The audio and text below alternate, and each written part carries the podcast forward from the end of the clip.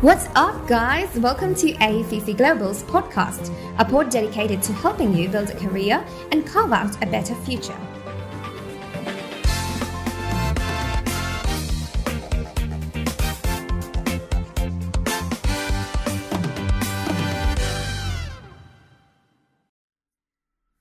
Hello there, everyone. Welcome to AECC Global's podcast, a space where we discuss international education, international university rankings, best study abroad destinations, and all about studying abroad.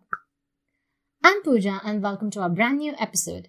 Today, we will be discussing the things you should keep in mind while applying to study abroad and also explain why you should get started on it right away. Let's get right into it. So, before you start looking for universities, we suggest that you understand the destination first. You know, you can start off by trying to understand the lifestyle of a country, then calculate the cost of living, the medical expenses, learn what the weather's like, the culture, the people, and see if it fits your way of living and budget. But here's one thing you should know. Just because the cost of living doesn't fit your budget, it doesn't mean you shouldn't go for it. The thing is, as an international student, you are eligible for a lot of scholarship opportunities. If you're too worried about the expenses, you can always benefit from these scholarships and bursaries available to you. Now let's discuss what you should do when you start applying to universities. It starts with just one word research. Research all about the university, its facilities, the courses offered, the scholarship opportunities, and even the placement offers. This way, you'd have a better understanding of what the university has got to offer you and you can decide whether or not it would be a great pick for you. After you choose the list of universities, spend enough time to go through the entry requirements, the application procedure, and the deadlines carefully. This is extremely important because each university has a different set of guidelines and application deadlines, and you do not want to mess up with the timelines, do you? The best way to keep track of the application deadlines would be to maintain a document or a diary with all the necessary details. This way, you can make sure to not miss out any of the important dates. Let's move on to the next section, your statement of purpose. We are sure you already know this, but here is out again. Your personal statement plays an important role in your application process, so make sure that you never draft this in a hurry. The best thing to do is to get started on your personal statement at the earliest. This way, you can spend a lot of time refining it. If you'd like to know more about writing a personal statement, you should read our blog on the same that lists the do's and don'ts. So once this podcast is over, you can head to our website and learn how you can write an effective personal statement.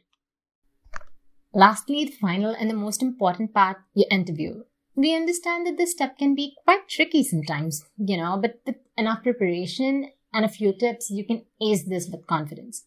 We have a few tips for you. So, when you get started, be coherent while speaking. Define your goals with confidence, emphasize your strengths, stay composed, and like people always say, just be yourself. You've got this, buddy. Trust us. Well, this whole process sure sounds like a lot of work, doesn't it? That is why we suggest that you get started with your application procedure at the earliest. One of the main reasons why you should start applying as soon as you can is because it gives you a lot of time to plan ahead. In case you don't get admitted to a particular university, you will always have sufficient time to plan for the next. Here's another important reason why you should start applying soon. The more you plan and prepare, the more your chances are of getting admitted to your dream university. And not just that, the sooner you apply, the higher your chances are of getting a scholarship or even qualifying for a quota program.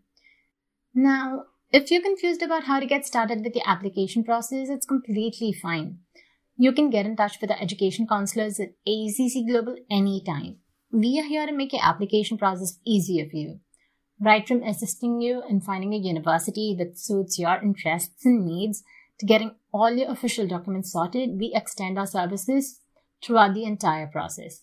Even after you move to your study destination, we constantly stay in touch with you in person or via calls and emails to make sure that all your needs are met. Well, we really hope you found this episode extremely useful, and we have a lot more episodes coming up just for you, so stay tuned for more, and I'll talk to you soon in another podcast. Bye!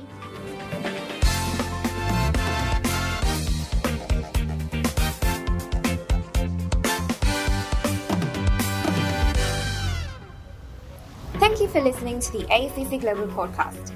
Do you have questions or recommendations? You can email us and we'll get right back to you. And if you want to study at a university of your dreams, all you're going to do is book a free consultation and meet our education experts. It's that simple.